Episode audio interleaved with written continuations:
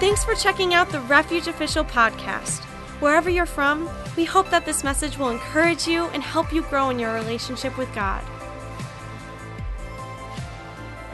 Good morning, everybody. It's such a blessing and a privilege to be up here sharing the word with you this morning. As Pastor Matt said, I'm Sam Schneider.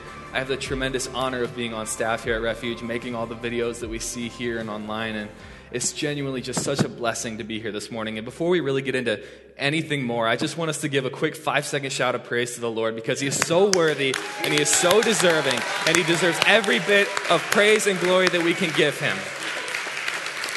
And I also, I also want to give love and honor to our pastors here at Refuge because we just have some of the most incredible pastors. Pastor Matt, you said that I came here rough around the edges and I've been refined. That was first and foremost by God, but it was also by your teaching and by your sowing into my life. And I can say beyond a shadow of a doubt that I would not be the man I am today without both of you being involved in my life. And so I just thank you so much for that, so much for our pastors here at Refuge.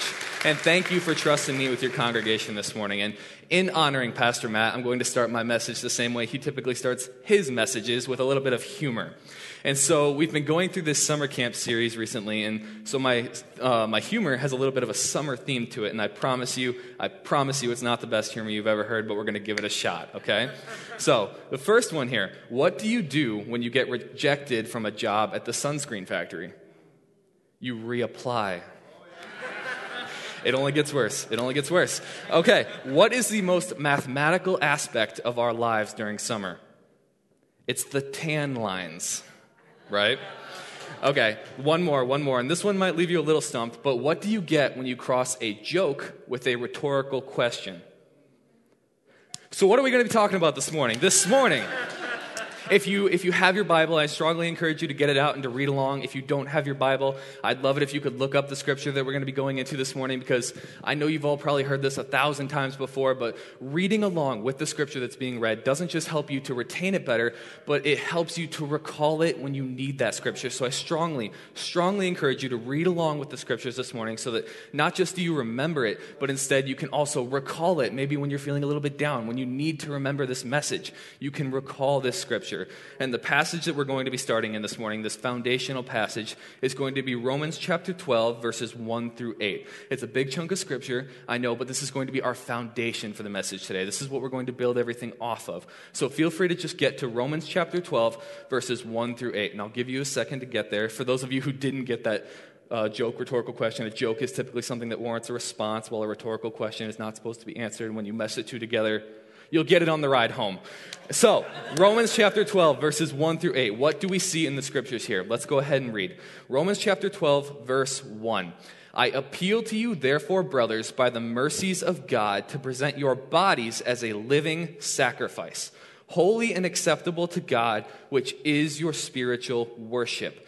Do not be conformed to this world, but be transformed by the renewal of your mind, that by testing you may discern what is the will of God, what is good and acceptable and perfect. For by the grace given to me, I say to everyone among you not to think of himself more highly than he ought to think, but to think with sober judgment each according to the measure of faith that God has assigned. For as in one body we have many members, and in the original Greek text this would have said many parts, for as in one body we have many parts, and the parts do not all have the same function, so we, though many, are one body in Christ, and individually members or parts one of another.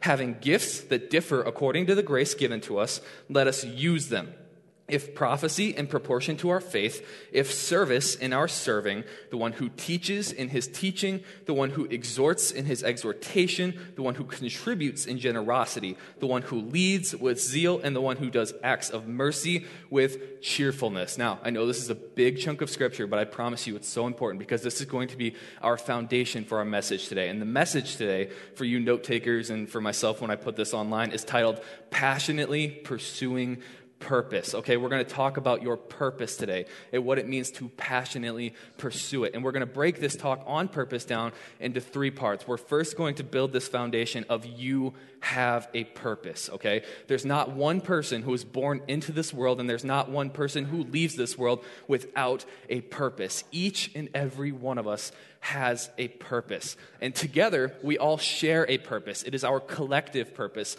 as children of God, as the body of Christ. And that's going to be the second part we're going to be talking about. It's our collective purpose. And then from there, we're going to talk about your individual purpose because I know that that is a part that so many people can struggle with. They can struggle to realize that they have a purpose. They can struggle to find their purpose. And so, thirdly, we're going to talk about your individual purpose. But before we really get into all this, I just want to say a quick word of prayer. So let's just go ahead and bow our heads. Thank you Father God. Thank you so much for what a blessing it is to be in your house today. We thank you so much that your presence is here in this place and that you are among us. And Lord, I pray that these would not be my words that are spoken this morning, but that they would be your words and that they would fall on fertile soil, Father God. I pray that not one person who came in here today will leave the same, that these words, these words, your words would fall on that fertile soil and they would grow, and that everyone would leave this place today with a new revelation of their purpose in this world. Thank you, Father God. Thank you so much for your amazing, wonderful love and purpose for our lives. So, this, this part one, you have a purpose. A lot of people like to go at this from a few different angles, and today I'm going to take an angle that maybe you've never heard about before. I'm going to talk about the odds of you, you specifically, actually being alive. And to do this, I'm going to call back to an article from 2012 in Business Insider by Dina Spector that outlined the study done by one Dr. Ali Binazir, who is a graduate from Harvard and um, UC San Diego School of Medicine. And what he did in this study was he actually did the calculations and looked at the ratios of the odds of you specifically being alive. And so I'm going to kind of go through this study this morning and break it down. And we're going to start with kind of the smaller numbers. And we're going to talk about the odds of your parents actually meeting each other. And the odds of that, according to the study, are 1 in 20,000. I know I said we were starting with the small numbers, but this is about as small as the numbers get, you guys. For your parents to meet each other, for them to be in the same geographical region, and for their paths to cross, the odds of that happening are roughly 1 in 20,000. Already, 1 in 20,000, just for your parents to meet each other. Okay? And now, for that meeting to lead to them actually having a child together, the odds are about 1 in 2,000.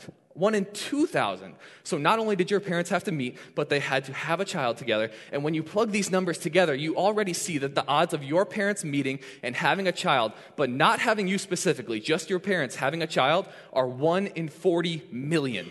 Already, the odds of your parents just meeting and having a child, 1 in 40 million. But that's not you specifically. That's just them meeting and having a child. And this is already a massive number, I know. But the, the, the number gets even more massive when we consider that for that child to be you specifically, for your parents to cuddle, as Andy, Andy put it so graciously a few weeks back, for them to cuddle and that to result in you specifically, the odds are about 1 in 4 quadrillion. Go ahead and pull that up. 1 in 4 quadrillion. That is a 4 with 15 zeros after it. So not only did your parents have to meet and cuddle, and that cuddling resulting in you specifically, but your parents' parents had to meet, okay? And then your parents' parents had to meet. And we can take this all the way back, all the way through the biblical timeline, all the way back to Adam and Eve, using the biblical age of the earth, and we can see that on the low end, some people guesstimate there have been roughly 120 generations since Adam and Eve, and on the high end, anywhere between 200 and 300 generations since Adam and Eve. And so, all the way back, on the low end, 120 generations, all the way back, your great, great, great, great, great, great, great, great, great, great, great, great grandparents had to meet, and then your great, great, great, great, great, great, great, great, great grandparents had to be a result of that. And you can see that this number grows so exponentially and so minuscule that the only explanation the world has to offer you is that you're here by chance. But I'm telling you today that you are not here by chance. And I understand, I understand that these numbers, these numbers are complicated, even for myself, who is a numbers oriented person. These are massive numbers that are really complicated. And so I want to bring a visual element into this as well. Go ahead and pull up that picture of the stars. I want everyone to think about the clearest night they've ever seen. Okay? You walk outside, you step out of your car, there's no city light polluting the sky, there's not a cloud in the sky. Just think about the clearest night you've ever seen. Okay? According to Universe Today, there's anywhere between 100 and 300 billion stars in our Milky Way galaxy. But you cannot see 100 to 300 billion stars. No, from Earth, only about 8,500 stars are actually visible. But that's not even to the naked eye. To the naked eye, only about 2,500 stars are visible, okay? So on the clearest night you can possibly remember, you could only see about 2,500 stars. How does this compare to the odds of you being alive? Well, this clearest night sky you've ever seen, the number of stars in that sky is only roughly 1 in 160 billionth of the odds of you specifically being alive. Imagine the clearest night you've ever seen and multiply that night sky by 160 billion. And you're just maybe scratching the surface of the odds of you specifically being alive. Okay, and I don't say all of this. I don't say all of this just to confuse you with complicated numbers or complex imagery, but I say this because I want you so desperately to understand that I might not know your story and I might not know your parents' story or their parents' story or your family history, but I do know this. You are a miracle okay? And every miracle, every miracle ever done in the Old Testament or the New Testament was done for a purpose, okay? You are a miracle, and every miracle has a purpose. Now, you might be saying, you know, I just maybe, maybe miracles happen all the time just because God's a nice guy. Maybe these miracles are just acts of kindness that God throws down every now and then. Or maybe you're skeptical of miracles entirely. So I want to just step away from these complicated numbers for a second and jump back into the scriptures, okay? And if you would, turn with me to John chapter 10, verses 37 through 38, okay? And the context for this scripture is Jesus is talking to a crowd of very hostile Jews who want to stone him to death for saying that he is the Son of God, okay? Let's see what the scripture says. John chapter 10 10, verses 37 through 38. This is Jesus speaking. If I am not doing the works of my Father, then do not believe me.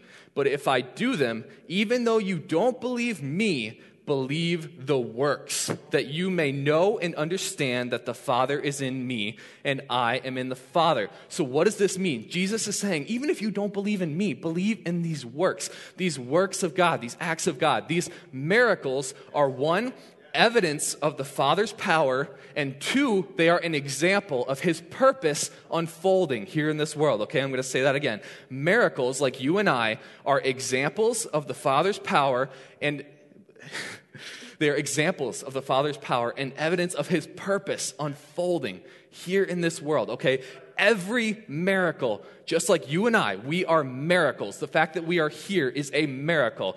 Every miracle has a purpose. There has never been a miracle done without a purpose. And so we can see this all throughout the scriptures. And so I'm just going to reference these scriptures, but you can feel free to go back to them if you'd like. We can see this chain of events all throughout the scriptures that happens because of these miracles. And we can see starting right in Genesis chapter 6, verses 13 through 32, the Lord commands Noah to build an ark. And because Noah is obedient, the Lord spares Noah and his family from the flood. And because Noah and his family are spared, the earth is able to repopulate. And because the earth is able to repopulate, Moses is born. And Moses leads the children of Israel out of Egypt and into the wilderness. And we see in Exodus 16, chapter 4, the Lord sends manna to the children of Israel while they are in the wilderness so they don't starve to death. And because the Lord sends them this manna, they are able to enter the promised land. And because they are able to enter the promised land, King David David is born. And because King David is born, we can see his lineage traced directly to Jesus Christ.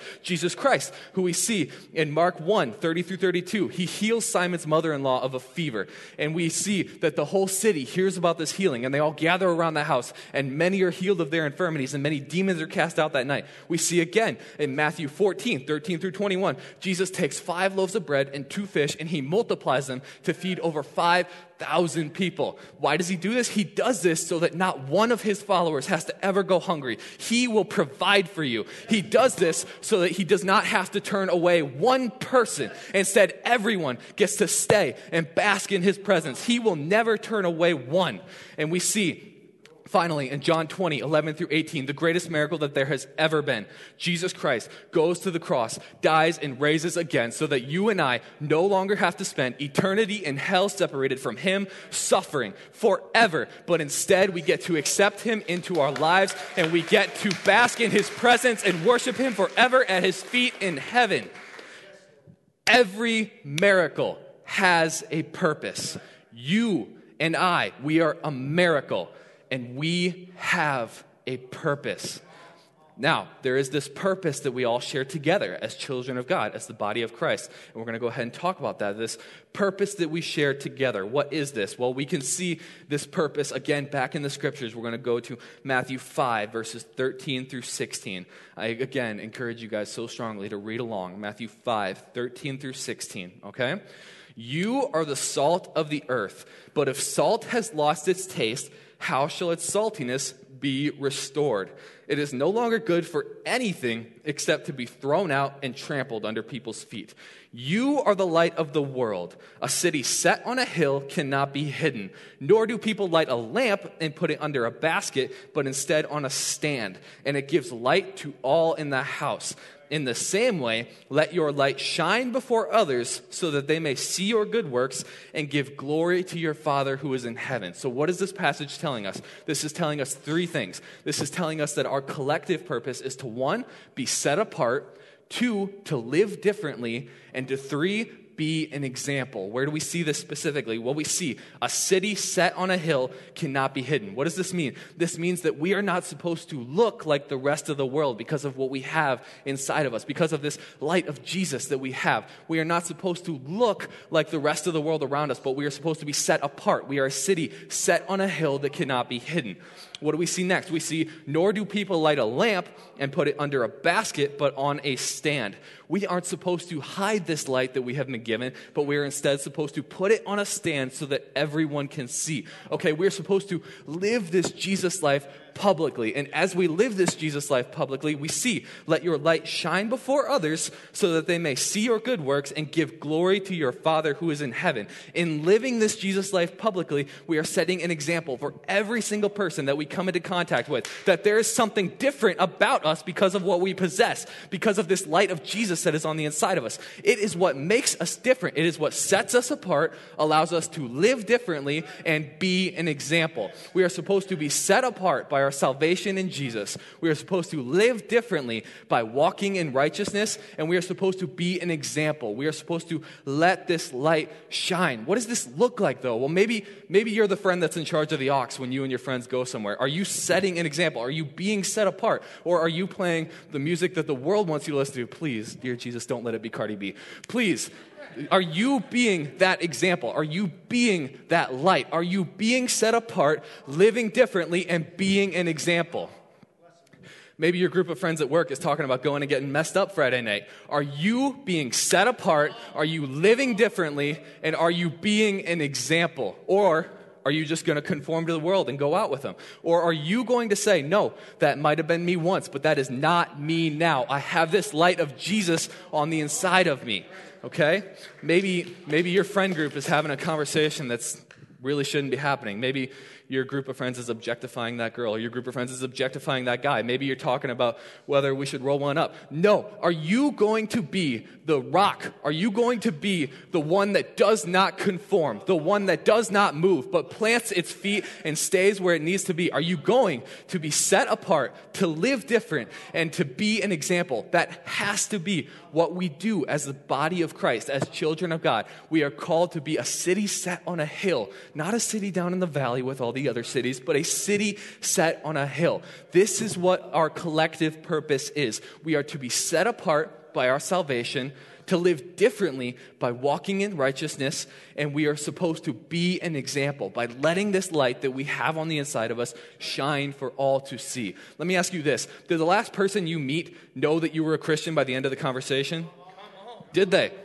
And you might say, Sam, I just, I just met them. We talked for five minutes. What, why would they know I'm a Christian at the end of that conversation? This light that is inside of you should be so strong that they can't help but know you are a Christian by the time they are done talking with you. I don't care if it's a complete stranger at Starbucks or someone you've known for years. If it's someone you've known for years, they should know you're a Christian. And if they don't, that's an even bigger problem because you are not living this Jesus life publicly. That is our collective purpose. What is it? To be set apart by our salvation, to live differently by walking in righteousness, and to be an example by letting this light shine.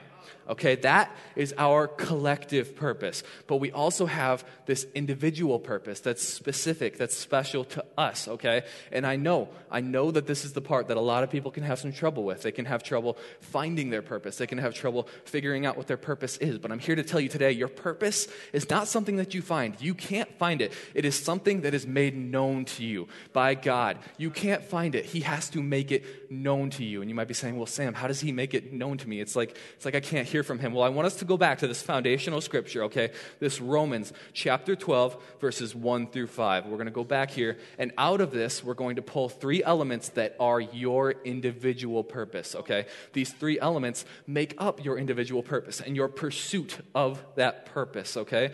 Romans chapter 12, verse 1 again. I appeal to you, therefore, brothers, by the mercies of God, to present your bodies as a living sacrifice right here in verse 1, we see the first element of your individual purpose. Present your bodies as a living sacrifice. Let's keep reading. Holy and acceptable to God, which is your spiritual worship. Do not be conformed to this world, but be transformed by the renewal of your mind. Right here in verse 2, we see the second element of your individual purpose. Do not be conformed to this world, but be transformed by the renewal of your mind. Okay, let's keep reading. That by testing, you may discern what is the will of God, what is good and acceptable and perfect. For by the grace given to me, I say to everyone among you, not to think of himself more highly than he ought to think, but to think with sober judgment. Here's the third element. Here in verse 3, we see Think with sober judgment. Do not think of yourself more highly than you ought to think, but think with sober judgment. This is the third element of your individual purpose. Okay, let's, let's finish reading here. Each according to the measure of faith that God has assigned. For as in one body we have many members or parts, and the members or parts do not all have the same function, so we, though many, are one body in Christ and individually members one of another. So, that first element that we see in verse 1 present your bodies as a living sacrifice. Now, maybe that's the first time you've heard that scripture, or maybe that scripture has stumped you in the past. What does this mean to present your body as a living sacrifice? Well, in my opinion,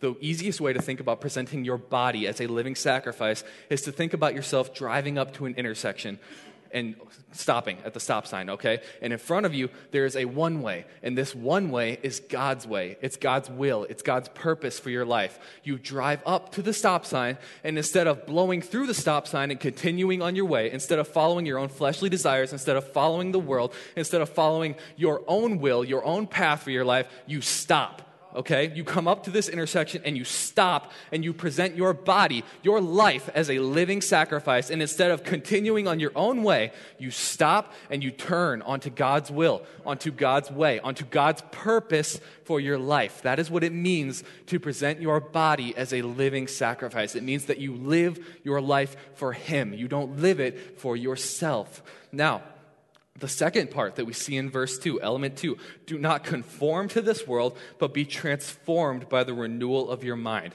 Now, do not conform to this world. I think we have a, a bit of an understanding of that already, right? We're not supposed to conform to this world. We're not supposed to be playing the music that the world wants to hear. We're not supposed to be going out with our friends after work Friday night. We're not supposed to be having those conversations. We understand what it means to not conform to this world. But the second part here, to be transformed by the renewal of your mind. What does this mean? This is another one that maybe you've never heard before, or maybe it's given you some trouble. What does it mean to be transformed by the renewal of your mind? Well, again, in my opinion, the easiest way to think about being transformed by the renewal of your mind is to think about a diet, okay?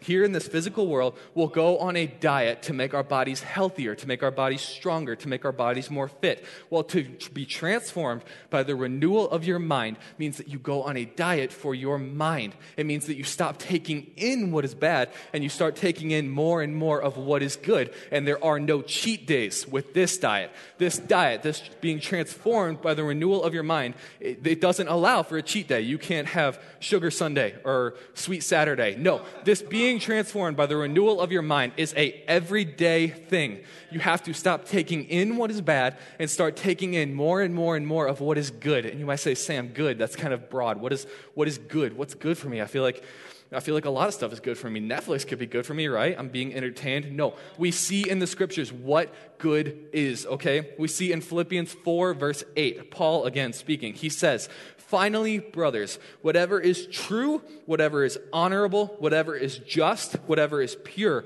whatever is lovely, whatever is commendable, if there is any excellence, if there is anything worthy of praise, think about these things. This is the definition of good. This is our diet when we are renewing our mind, okay? These are the things that we have to dwell on. And guys, I know, I know how easy it is to not dwell on these things, to instead dwell on Netflix for eight hours straight. Then you look out your window and it's dark outside and you have no idea where the day went. To, to dwell on YouTube for hours on end because you're just numbing your mind to the world that's so crazy around us. I know what it's like to maybe dwell on a bit of a darker place to know what it's, to, to, to maybe think, you know, is it really worth making it to tomorrow? Or maybe, what, what's, what's wrong with going on that website one more time? No, to renew your mind, there are no cheat days. We have to dwell on what it tells us here in Philippians 4 8. We have to dwell on what is true, what is honorable, what is just, pure, lovely, commendable. If there is any excellence or anything worthy of praise, this is what we have to dwell on. To be transformed by the renewal of your mind, you have to get on this diet and you will never, ever get a cheat day or get off of it. It sounds like a big commitment, but guess what? What happens when we go on a diet? We become better. When you get on this diet, you will become the best version of yourself and you will find your purpose in this life. Now, that third element that we see in verse 3 do not think of yourself more highly than you ought to think, but think with sober judgment.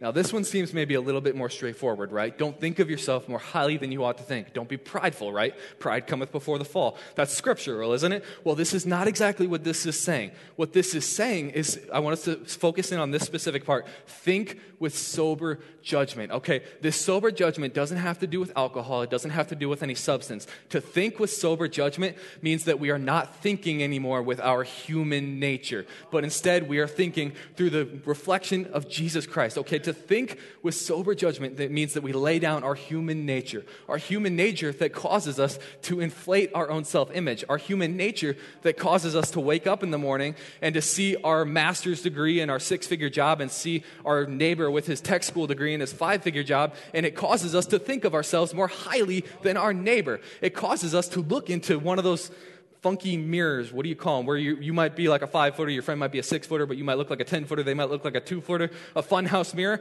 That is what our human nature causes us to do. It causes us to see ourselves as higher than those around us. But to think with sober judgment means that we lay down this human nature and we instead look into the reflection that is Jesus Christ, the clearest, most perfect reflection we could possibly look into. Jesus Christ, who we are supposed to strive to be more and more like every day. And we look into that reflection and we don't see ourselves as higher than our neighbor, no matter our degree, no matter our job, no matter our car, no matter our house. Instead, we see each other as beloved children of God who are all put here with a purpose, who are all members of this body, who are all parts of this body. And when we look at ourselves in this way and we see ourselves not more highly than we ought to, but we think with sober judgment, this is when the Lord starts to make his purpose for our life known to us, okay? And I know, I know you might be saying, Sam, you haven't told me if I'm supposed to be in this line of work. You haven't told me if I'm supposed to go to the mission field. You haven't told me if I'm supposed to start this job or that one. Maybe I've got all these offers and I don't know what to do. Maybe you don't have a job right now. Maybe you are looking for a job and maybe it's just not working out and you are saying, Sam, what, what am I supposed to do? What is my purpose? And the fact of the matter is, I can't tell you what your purpose is. Only God can and you might be thinking, you might be thinking, well, I just, I can't hear from God. It's like, it's like he's not talking to me. It's like I can't hear from him. It's like there's a wall there. And I'm telling you today that not only can you hear from God, he is ready and willing to talk to you, but if there is a wall there, it is a wall that you built, okay? It is a wall that you built, not God. He is your creator. He created you. You are a miracle. He created you through a miracle. And every miracle has a purpose, okay? He is your creator. The creator determines the purpose of his creation, okay? He is an artist and a potter. We sang that this morning. He is an artist and a potter. And I'll have the worship team come back up. He is an artist and a potter. And the potter does not get to tell this I'm sorry, the potter gets to tell the vase that he made that it is meant to hold flowers, okay? This vase can say, no thanks, bro, I'm good. I'm gonna go be a plate, okay? But that vase is going to be the worst plate of all time. And while it's trying to be a plate, it's actually going to deprive a real plate of its own purpose. And that's a whole other message in itself of stepping on toes, okay? But uh, the potter gets to tell the vase, no, you are not meant to be a plate. You are supposed to be a vase. You will hold flowers, and you are going to be so, so good at holding flowers when you just obey me, your creator. Okay, but maybe, maybe you don't really know what it's like to have that type of intimacy with your creator. Maybe you don't know what it looks like to actually be in fellowship with the creator. Maybe you are in that place where you just feel like you can't hear from God, where you feel like there is that wall there, I'm telling you, you can hear from God. And today is the day that that wall can get torn down, okay? This, today, is your chance to start new, to start finding your purpose. And if you know what your purpose is, if you have practiced these three elements that we see, when you practice these three elements, when you lay down your own desires and you instead to present instead decide to present yourself as a living sacrifice, when you decide to go on that diet, when you decide to allow yourself to be transformed by the renewal of your mind, and when you do not think of yourself more highly than you ought to think, but instead you think with this sober judgment, you see yourself as a of divine creation, just like everyone else in this room. We are divine creation. We were placed here by our Creator with a purpose. When you do these things, okay, when you when you when you present your body as a living sacrifice, that first element, and when you do not conform to this world, but you instead allow God to transform you by you renewing your mind, and when you do not think of yourself more highly than you ought to think, the Lord will make his purpose for your life known to you. Okay? You don't find your purpose, your purpose is made known to you when you practice these three things. When you get into God's presence, when you seek God more and more every day, when you're on this diet of renewing your mind, you stop taking in what is bad and you start taking in what is good. Because how many of us know when our body and our mind is so full of all this junk, we don't have room for God? We have to flush our mind and allow there to be room for Him to come in. And today, in just a minute, we're going to give you the opportunity to say what we around here call a believer's prayer.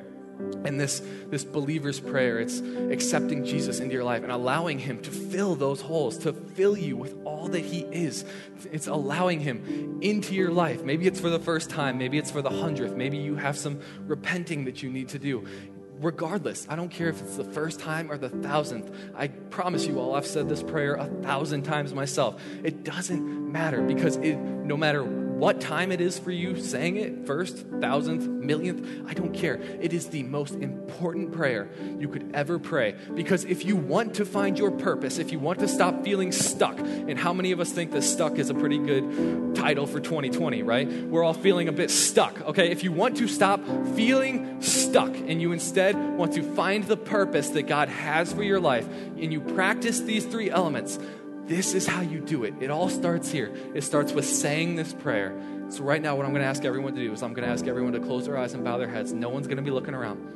No one's going to be looking around. If you want God to make his purpose for your life known to you, this is your chance. This is how it starts. You accept him into your life. And so, again, it doesn't matter if it's the first time or the thousandth. This is the most important decision you could ever make. This is the most important decision there is. He is the good shepherd. It does not matter how far you've run. He will leave behind the 99 to go and chase you down because that is how much he loves you.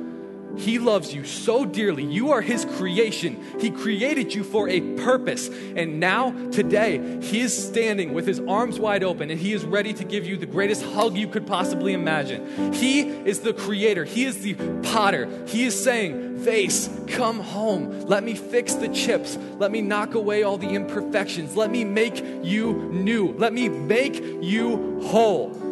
If you feel like you're so stuck, so bogged down by all these chips and imperfections. This is it. This is the prayer you say to get back on track. This is the prayer you say to um, invite Jesus into your life. So, every eye closed, no one looking around. If you want to say this prayer today, I just want you to raise your hand. Raise your hand. If this is if you want to accept Jesus into your life, this is it. This is the prayer. This brings Jesus in and he makes you new and he makes you whole. I see that hand. I see that hand. I see those hands. I see that hand. Okay, okay. Thank you, Father God, so much. I just want everyone to go ahead and repeat after me as we all say this prayer together. We're all saying this together. Father God, I acknowledge that I am a sinner and that I need you as my Savior. I pray that you come into my life today. I pray that you take away all that is old and fill me with all of you. I pray that instead of me feeling stuck, you make your purpose for my life known to me. I accept you into my life today, Jesus. And I declare that you are my Lord and Savior.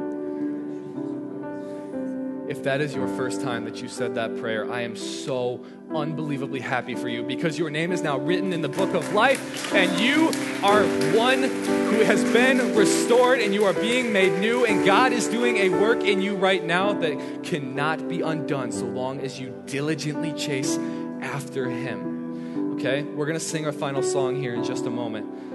But before we do, I just want to say a prayer over everyone here. You don't have to repeat after me. I'm just going to pray for everyone as we get ready to sing and dismiss this service. Father God, I thank you so much for each and every one of your creations that sits in this room. I thank you that they are not here by chance, but they are a miracle and that they are a miracle with a purpose. Father God, I just thank you. I thank you so much for how amazing of a creator you are, that you can make each and every one of us, that you could knit us together in our mother's womb and know the hairs on our head before we were born into this physical earth, God. You are so divine and so incredible. And Father God, I just thank you. I thank you for the work that you are doing in your children here today. I thank you that as your scriptures say in Psalm 57, they will cry out to you as you fulfill their purpose for their life, your purpose for their life.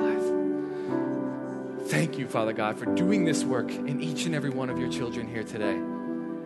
I pray that they encounter you in a way like they never have before during this worship song, Father God. And I pray, I pray just as we prayed as we started this message, that no one leaves here today the same way that they came in thank you so much in advance for fulfilling this work and for making your children whole and for revealing your purpose for their life to them today, Father God. When they practice these three elements, when we fulfill our collective purpose, and when we understand that we are put here divinely with a purpose by you, Father God, I just thank you so much that you are doing a work in this place today.